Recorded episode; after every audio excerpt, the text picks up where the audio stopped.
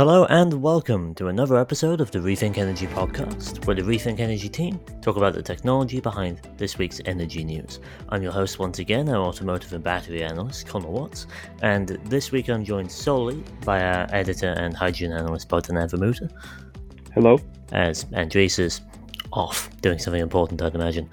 This week we're going to be talking about how Worldwide copper supply has recently taken a pretty significant hit, with both First Quantum's Cobre Panama mine running into some permitting issues from the Panamanian government, and Anglo American reducing its projected output for 2024. And we're also going to look at Maeve Aero's plans to bring hybrid airplane into the fray as instead of going for a pure play hydrogen or battery option. First of all, I'm going to talk a little bit about the copper side of things, which is looking quite bad over the course of maybe a week or two. Um, so, First Quantum's Cobre Panama mine has been effectively told by the Panamanian government to stop all operations. It cannot output, it cannot mine, it cannot function as of right now because the Panamanian government has said so. And this has came as a result of local protests, which have been creating problems for the government, or enough problems at least, that the government has taken action against First Quantum. And this is one of the um, almost flagship new copper projects that was planning to come online for 2024 and to continue outputting. And this is a fairly significant fall in supply which the mine would usually output, I believe, 400,000 tons per year. And it is only expected to possibly come back into operation with a new government. Because, at least politically speaking, when you, um, if a government decides to cancel a mine because it's unpopular or to pause its operations at the very least, it's not going to do that right before an election and there was an election in the middle of 2024. So that's our expectation for us to when that may or may not come online, but that's a significant removal of supply. The other side of this is that Anglo American's projected copper reduction has been reduced by about 200,000 tons. So did um, a couple other miners, I believe Rio Tinto's, but it was a far smaller reduction in output. Anglo American has blamed a geotechnical issue at one of its mines. Overall, this totals about 600,000 tons of copper supply, which is a lot. It's um, enough to largely neutralize any gains from this year. So, Connor, do you think that this event will uh, make other companies or investors reluctant to open up mines or invest into mining projects? From a pure economic perspective, when somebody else isn't investing in something, or if supply isn't being added to something where demand is expected to increase significantly, it will likely bring more people in. It'll bring more people into larger production.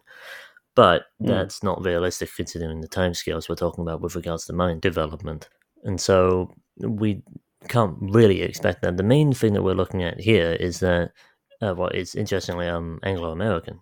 So um, its share price as of year to date is down a whopping 48%, which is pretty dire from the perspective of any company, let alone a global mining house during the energy transition. Hmm. And so there's questions to be raised about leadership because this has all kind of happened since the instating of a new CEO. And also with regards to commodity mix as to what it is Anglo American is pursuing. It's pursuing some particularly interesting things that don't necessarily have a significant market as of yet, and so it's going for the future as opposed to the present. But its share price being down 48% brings onto the cards the possibility of acquisition. So that's a fairly significant development going on in the mining sector now. If there is further consolidation, which the mining industry tends to kind of lend itself towards, um, we could see Anglo American disappear. Uh, very much a mainstay of the London Stock Exchange. So how much how much money do you think Anglo American is is losing with this? I would have to do a little bit more research, but it's uh, not particularly good. I believe its profit is still reasonably good. It's not making an active loss. Mm. The main problem here is just in opportunity cost. And when it comes to solving the geotechnical issue at one of its copper mines, that will be hmm. running mm. it um, some additional costs as well. But Yeah, I I can tell. Yeah, so I guess we'll, they'll have to basically make a decision based on what will be uh, the best outcome in terms of do we pull the plug on this mine or do we actually fix the issues? Can we fix, fix the issues and how much money will we lose until? We yeah, exactly. They're, they're, I believe they are looking into um, investing more money into the mine to be able to fix it and to be able to bring it back into production or back into the production that it used to be. But at, at the moment, it's, uh, well, that takes time more than anything. So it's opportunity cost of not being able to produce. It's the additional investment cost of having to fix the problems that, are, that have arisen. Well, which is generally just a risk of mining. When you purchase a mine, you don't know if the um, if the asset is going to be hundred percent fault proof, and it's quite rare that they are. Often mines will just experience a setback and, and recover for additional investment, and it's just almost added on to the capex as a as a bit of a top up. Hmm. the other side of this is that copper prices have been very, very low recently. And this threatens that because most analysts and most uh, people watching commodities were expecting a minus surplus in 2024 and a continued surplus on what has already occurred in 2023. But this was on the back of expansions in supply from the likes of Cobre Panama and from Anglo American. And Anglo American's reduction is fairly significant. It's 200,000 tons per year. And mm. that is likely an indicator for higher prices. But when it comes to overstocking and how reliable that's going to be based on the peak periods of consumption, particularly in China. I believe inventory levels of copper concentrate in China are reaching progressively lower lows and will start to become problematic within the first or second quarter of next of next year. But anyways, that's um that's what's been happening recently with copper. Um Maeve Aero. Aerospace. Maeve Aerospace. Um, what is it exactly that Maeve Aerospace is doing with regards to hydrogen airplanes? Yeah, so, well, with regards to hydrogen uh, airplanes, nothing, absolutely nothing. Um, they uh, are bringing a hybrid um, jet fuel and battery um, short to medium haul uh, jet, well, turboprop um, like uh, aircraft to the market. And this is an interesting one. So we have a Dutch startup on our hands here. To just give a bit of context, for those who are not in the know on the aviation industry, that's the the big debate right now. It's uh, is it gonna go hydrogen? Is it gonna go sustainable aviation fuel? Is it gonna go hydrogen electric? Is it gonna go hydrogen combustion, etc. Batteries don't see really well in this picture, mostly because of energy density. They can't really compete with uh, liquid hydrogen or sustainable aviation fuel in range. So there's not a lot of point on um, in investing and uh, iterating and designing battery powered aircraft uh, for just really short haul uh, distances when you know degradation uh, will limit the amount of flights you'll be able to do the replacement of the battery will increase the cost and, and etc So there's no point investing into that just for a really niche kind of like short really short um, portion of the market when hydrogen can do that and much more. Go all the way into medium, and if you're talking about hydrogen combustion, go all the way into long haul. Um, and then when we're talking about SAF, obviously hydrogen, just to confirm, they do reduce carbon emissions. Obviously, hydrogen electric reduces carbon and uh, NOx emissions. Hydrogen combustion reduces only carbon, but with the aid of certain catalysts, those NOx emissions can be mitigated to a relatively high degree. so the reduction in harmful emissions uh, is substantial. When we're talking about sustainable aviation fuel, obviously the whole premise of sustainable aviation fuel is that the, the fuel is essentially no different than kerosene and fossil based kerosene, but it's just uh, manufactured through recycling of carbon um, through different means. Waste is probably the most uh, the one with the most potential. So you take essentially a hydrocarbon, organic in the form of organic matter uh, from um, agricultural waste or just household waste, etc. Any type of waste, uh, combine it with uh, green hydrogen through a process called hydrogenation, and you end up with a with a with a hydrocarbon that is essentially kerosene, but it's synthetically made. Um, and the whole premise of sustainable aviation fuel is that it displaces emissions. So yes, when you burn sustainable aviation fuel, you still emit during the flight, but then you, the premise is that you don't allow the waste, which contributed to its creation, to rot and then contribute that way to uh, climate change or greenhouse gas accumulation in the So, with regards to this um, hybrid battery, I apologize for the earlier gaff. Um, Mm. how is what's the functionality of this? Is this similar to a hybrid battery in a car, where it's an electric drivetrain, or Yes, essentially, essentially, it's very similar to to a hybrid car.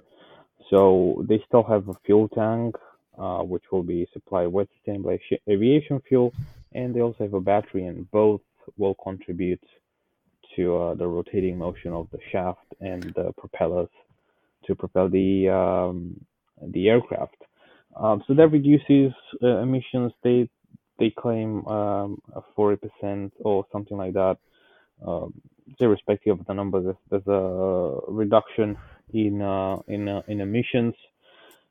The interesting thing here to point, because I don't really see, to be honest, this company getting anywhere with this, but I'm still yet to talk to them. I have reached out, by the way, if on the off chance Maeve Aerospace are listening, we are waiting to talk to you. Um, but I don't see them personally in a good spot, mainly because the timeline is 2023, uh, 20, uh, sorry, uh, 2030, 2031, rather, uh, for their first uh, model to enter service.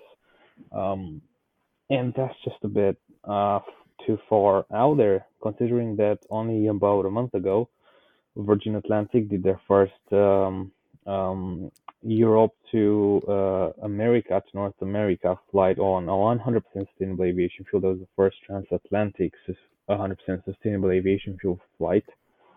And we see uh, government tenders released for flights um, around Scandinavia, looking at Denmark, Denmark, Norway, Sweden, for full hydrogen electric flights as soon as 2025 or 2026. So if you're looking at this hybrid um, uh, design, and if we want to draw parallels to maybe hybrid cars, and I'm sure Connor will be able to pitch in with a couple of comments there. Uh, the car industry saw a hybrid car as a step towards full um, electrification when infrastructure I wouldn't. No, no, no, I wouldn't say Oh, that. so I'd say would- that the the, uh, the automotive industry saw hybrid cars as a way to increase fuel efficiency. It kind of long predated the idea of going to um, uh, of a full kind of battery electric system. It's why we see companies like Toyota being incredibly dominant in the hybrid space, but also being utterly non-existent in the Hmm. pure kind of battery electric vehicle space. You might be thinking of the Right. plug-in hybrid um, side of things. Well, yeah, obviously, in with cars, there's a couple of different Hmm. variations. Just a point with regards to your um, speech with regards to batteries. I've been reading recently a uh, new report from the Rocky Mountain Institute, as they've recently changed their um, their forecasting mechanisms, and they produce well, they have a series called the Exchange series, which is very good. I would I would recommend it to most. And they uh, released yesterday or the day before it was Exchange batteries, and it goes into future battery trends in in quite a lot of detail. Not as much detail as I usually do, but at the same time, this is uh, it's a very comprehensive report with regards to total demand and historical trends and such. And it was an explanation of why they're changing their um, their forecasting methods away from the historical side of things and towards actually looking at the technologies and effectively doing what we do. So um, it's just a good read, and it explains exactly why it is and how it is that kind of battery energy densities will continue to increase. Recently, um, on with regards to aerospace and batteries as well, um, CATL, the largest um, battery manufacturer in the world, signed an agreement with an aerospace company, I do not remember which, it's a smaller one, for um, the provision of incredibly high energy density batteries, I believe 500 watt hours per kilogram, for use in an eVTOL application. Um, you would be able to go into that a little bit more than I can. Hmm. But as of right now, batteries are completely insufficient from an energy density perspective. But given another 10 years, that question is changing just mm-hmm. based on solid state battery development and other technological developments and economies of mm-hmm. scale, learning curves and such. So it, I think you are saying that it's not going to be close when it comes to the adoption of hydrogen, but I think that batteries will eventually be competing on a slightly more level playing field. It just at which point power consumption for the larger planes and power delivery at the same time will come more into question. As you mentioned, the use of hydrogen ice.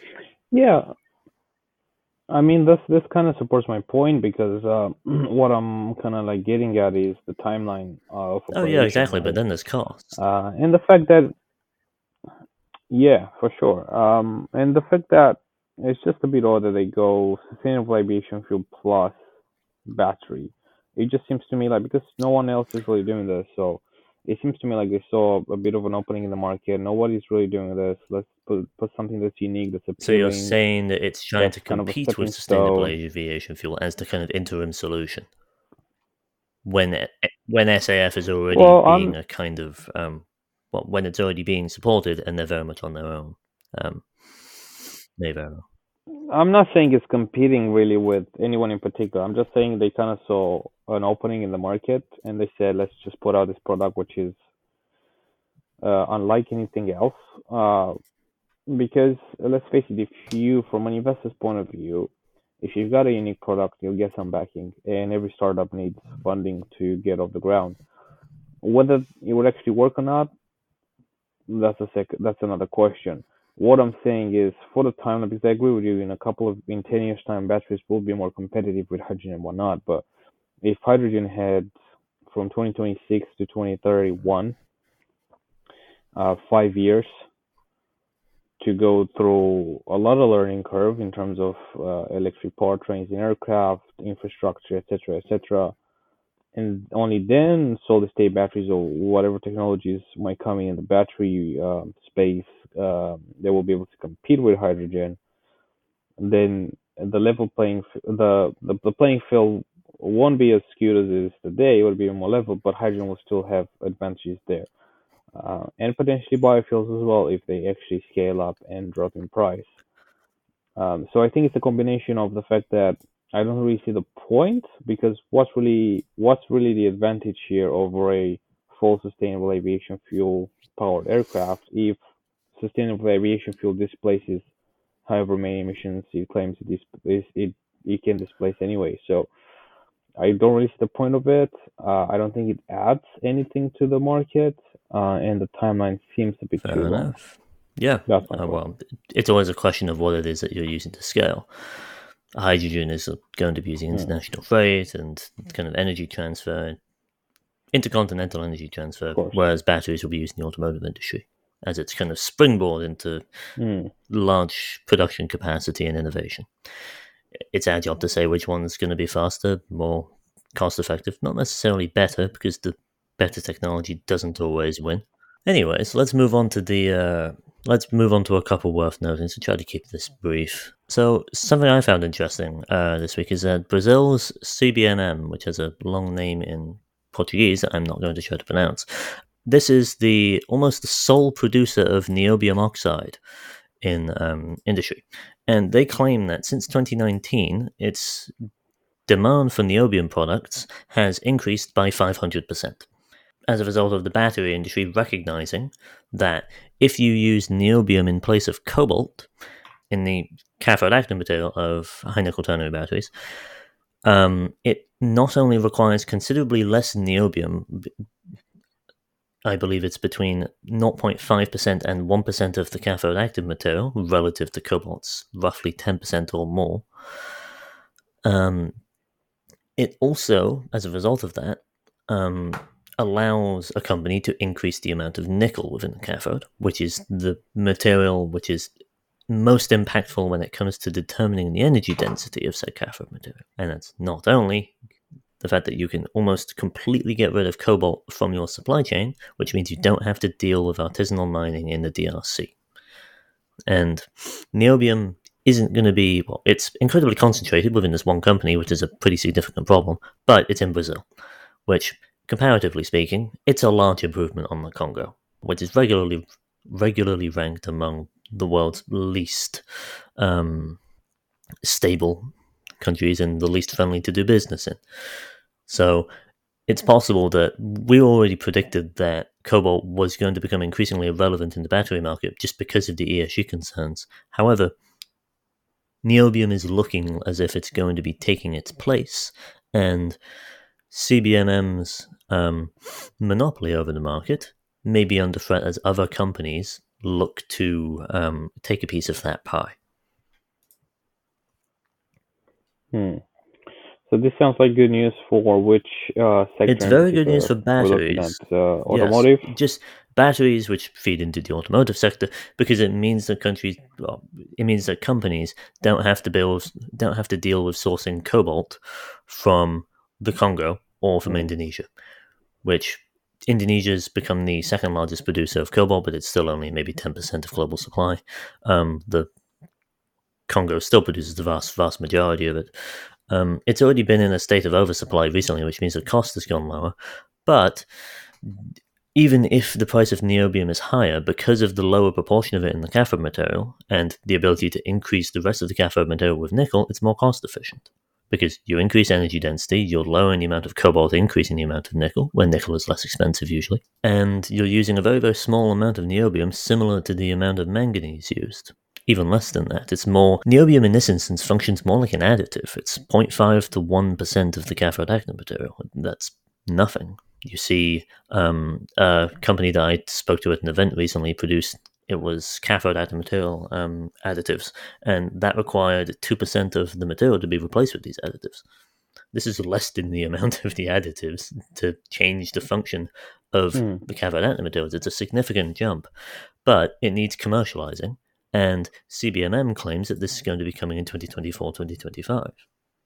So, cobalt may be even less, well, is looking to be even more of a short lived supply problem than even we expected, which I said a year ago that it's not going to be problematic at all just because of changes in chemistries.